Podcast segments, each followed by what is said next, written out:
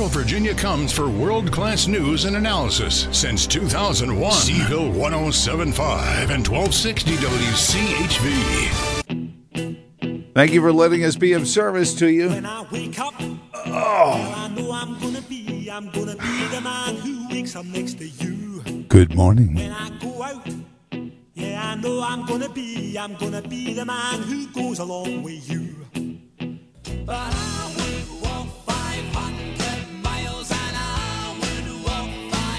Already in the ring, waiting to take on all comers, uh, including Congresswoman Abigail Spanberger for Virginia's 7th District. Not this year, but just uh, it's a it's a big race. Virginia's seventh. Tina Ramirez running for the GOP nomination to take on uh, Congresswoman Spanberger, and she's on the newsmakers line with us. Good morning, Tina. How are you doing? Welcome back.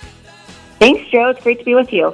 I, I got to tell you, you know, you're after the first round. You know, a lot of folks don't come back for another round. But uh, as you told us last time you were on, you learned a lot. You're you're ready to get in and, and speak the voices of the seventh district. Is there a concern to you? What have you heard? Um, from the suburban parents. We we continue, and it's only been a couple of weeks since you were on the last time. Uh, it seems to have gotten even more acute. The the the the angry rhetoric from these school boards who are, you know, it seems to me, all I can tell is upset about being questioned about the curriculums that uh, that are being passed down from the federal Department of Education through the state board of education and on into these school boards.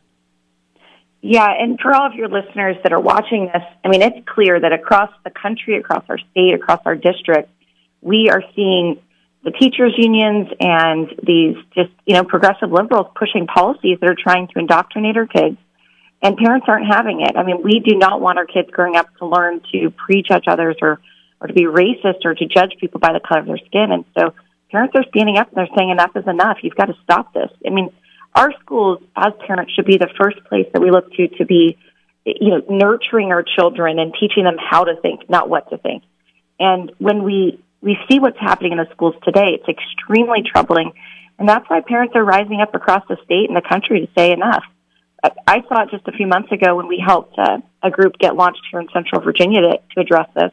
We had over 200 parents show up overnight just just to protest and we're seeing it every time there's a school board meeting. So you're absolutely right and my opponent, Abigail Spanberger, she's the one that's taken more money than anyone else in Congress from the teachers' unions, more than even Nancy Pelosi. And that's very troubling. Well, you know, we have a lot of groups, you know, out there trying to help parents uh, you know, with with background, with details, with you know, you know coordination and all. Uh, and you know, I hope that they don't start working at counter purposes uh, because that was where a lot of the inertia of the grassroots Tea Party kind of kind of got uh, sapped off as groups started to sort of work at counter purposes to each other. We really need to be right behind this because we have a press release here from our local school division in Albemarle County that actually uses the word experiment uh, in it regarding their race education. And I'm like, my gosh, they're admitting, and maybe that's the arrogance of it. They they feel unchallenged for their position that they can tell parents we're experimenting on your kids. Now, I want to ask this, Tina, because it's not necessarily a federal issue, but it could be the the governor and the lieutenant governor candidates this year, Glenn Youngkin and and Winsome Sears, have both spoken eloquently and passionately about money follows the child kind of school choice, which is what you see in a lot of uh, places in the Southwest, especially. Is that something? Is it is it a federal function? Is it something they need the help of Congress to get done uh, as well through the Department of Education, or do do we just need to roll back the the power of the Depart- federal Department of Education? Well, look, you and I both know, Joe, that education is a state's right issue. Mm-hmm. so right. it really has no place in the federal government. But what we've seen from the federal government, particularly under the Biden administration, is that they are rolling out a billion dollars every year to promote their version of civics education. This is civics education that, if you look on their website, you'll see promotes the ideas of critical race theory. So essentially, they're trying to create children who are activists for their socialist progressive propaganda.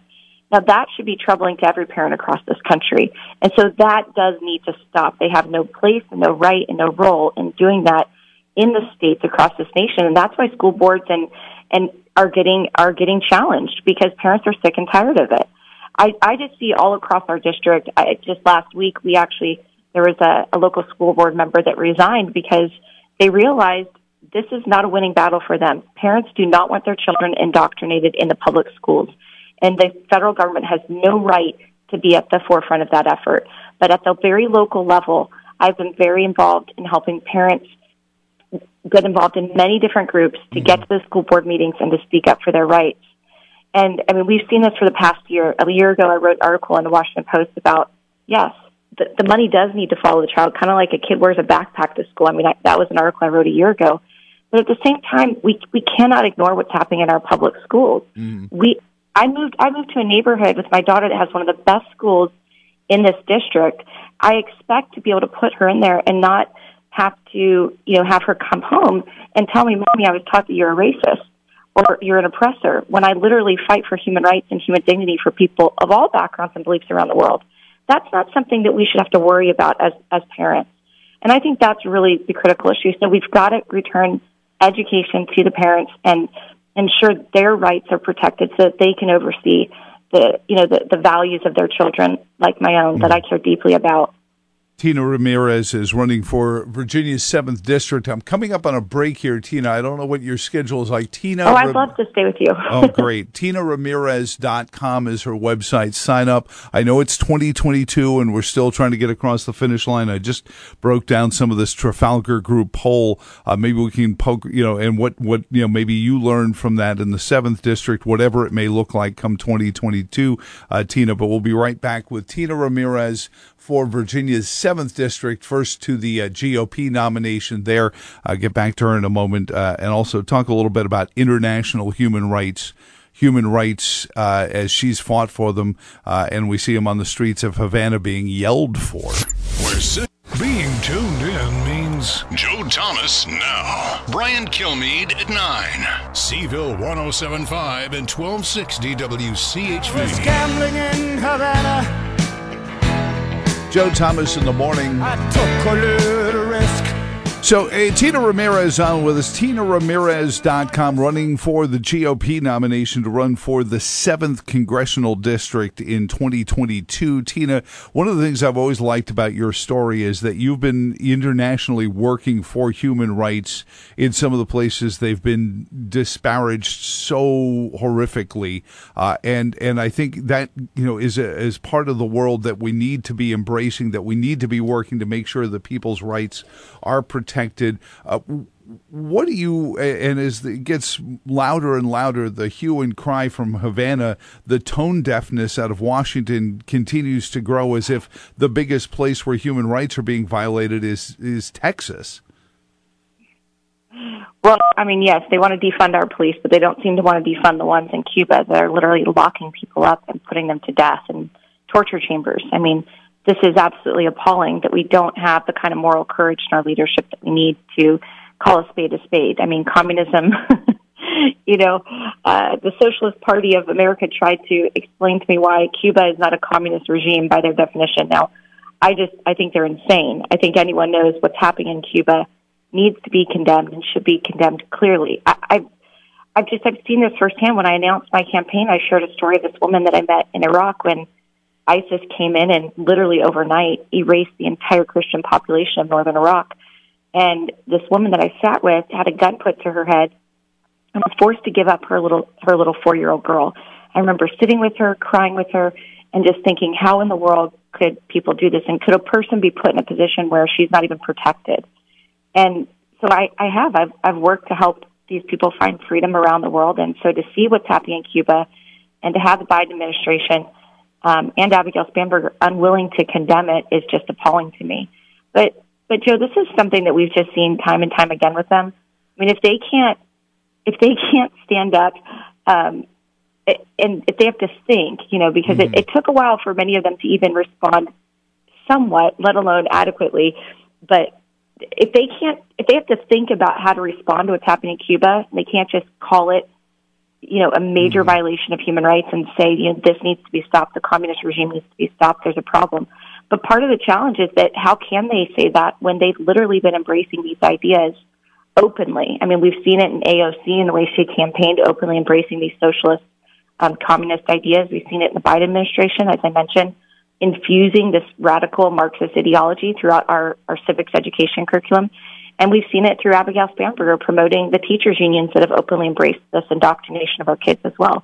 So that's the problem. You can't have moral courage if you if you actually believe in these ideas.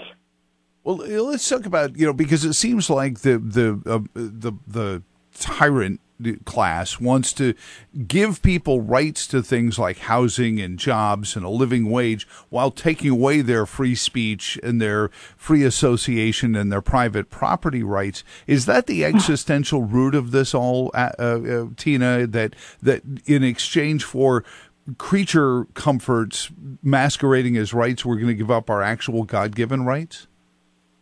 Well, that's often what happens when people, I mean, when, when we see countries change radically in, around the world. I mean, you can, I mean, you look at Venezuela, look mm-hmm. at Cuba, look at, you know, you can, I mean, this is like a textbook example of what's happening around the world and what's happening here. People, they so often are willing to give or sacrifice their freedoms because they for those immediate needs in the other the rest of the mm-hmm. world. And the government you know let's look at Iran or China. I mean you name the country. It happens everywhere where the governments promise all of this great stuff. And then what they do is they take away your very freedom to protect yourself mm-hmm. to speak to speak your mind to have your own conscience.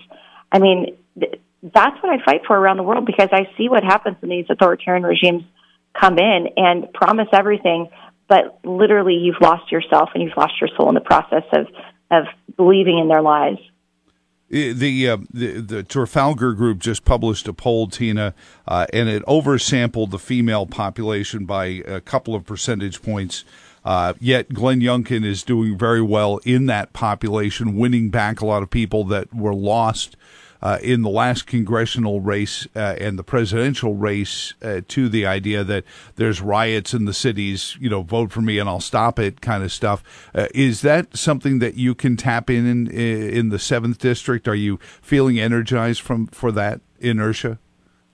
Oh, absolutely. I mean, since I the first week I launched my campaign, we raised over hundred thousand dollars, and it was from people across the district that are fed up. I mean, that's an immense amount to raise that. I hadn't raised that in my first two quarters the last time around. So just to give you an idea, it's pretty significant that there is an overwhelming amount of energy in the district against the indoctrination of, of our kids, shutting down our public schools, not giving us our, our choice. I mean, I literally moved to a district to have my school choice and you know, they, and they denied it to me last, last year. So these are things that are really getting people in the suburbs and just across across the the state frustrated and upset about. We want to stand up and we want to. I mean, we we want the government to get out of the way, and that's the problem right now. But it's not just in the schools; we also see it in the business, and I think mm-hmm. that's why Glenn Youngkin is so popular. Is that th- these progressive liberals are shoving things down our throat, like the PRO Act and other and other things that would destroy Virginia's right to work status and mm-hmm. really hurt small businesses. And as someone who runs a small business myself, and I know, as you know, Joe, these are the backbone of our society. And it's the backbone of being able to recover and to come out of this COVID pandemic and rebuild our economy. And so the regulations and just the strangulation that the government bureaucracy is creating on business is, is ridiculous. People can't get employees to come to work. I mean, because of all the handouts they're being given, this has just got to stop. We need to get government out of the way. And I think that's why people are really fired up right now uh, because they want their kids in school, they want to be able to go back to work, they want their communities to be safe, and they want to get rid of these career politicians that just keep shoving all this stuff down our throats as though we as parents don't know best what's what's best for our children or for our community. And that's really the bottom line. Tina Ramirez, uh, and she sticks the landing as well, uh, right at the eight thirty news. Thank you so much again. We'll keep chatting as the you know season goes along. I know you're trying to help out the statewide races as well in, in terms of you know getting events together and stuff. So we appreciate that in the seventh district uh, as well. And you you keep going. Uh, I love your story. Uh, I did two years ago, or I guess it was, and uh, keep going. And we'll talk to you again very soon. Thank you, Joe. It's great being with you. Even if it's revenge travel. It's a quest. It's a quest for fun. Don't be out of touch. Download the free Seville 1075 smartphone app from the Google Play or iTunes Store.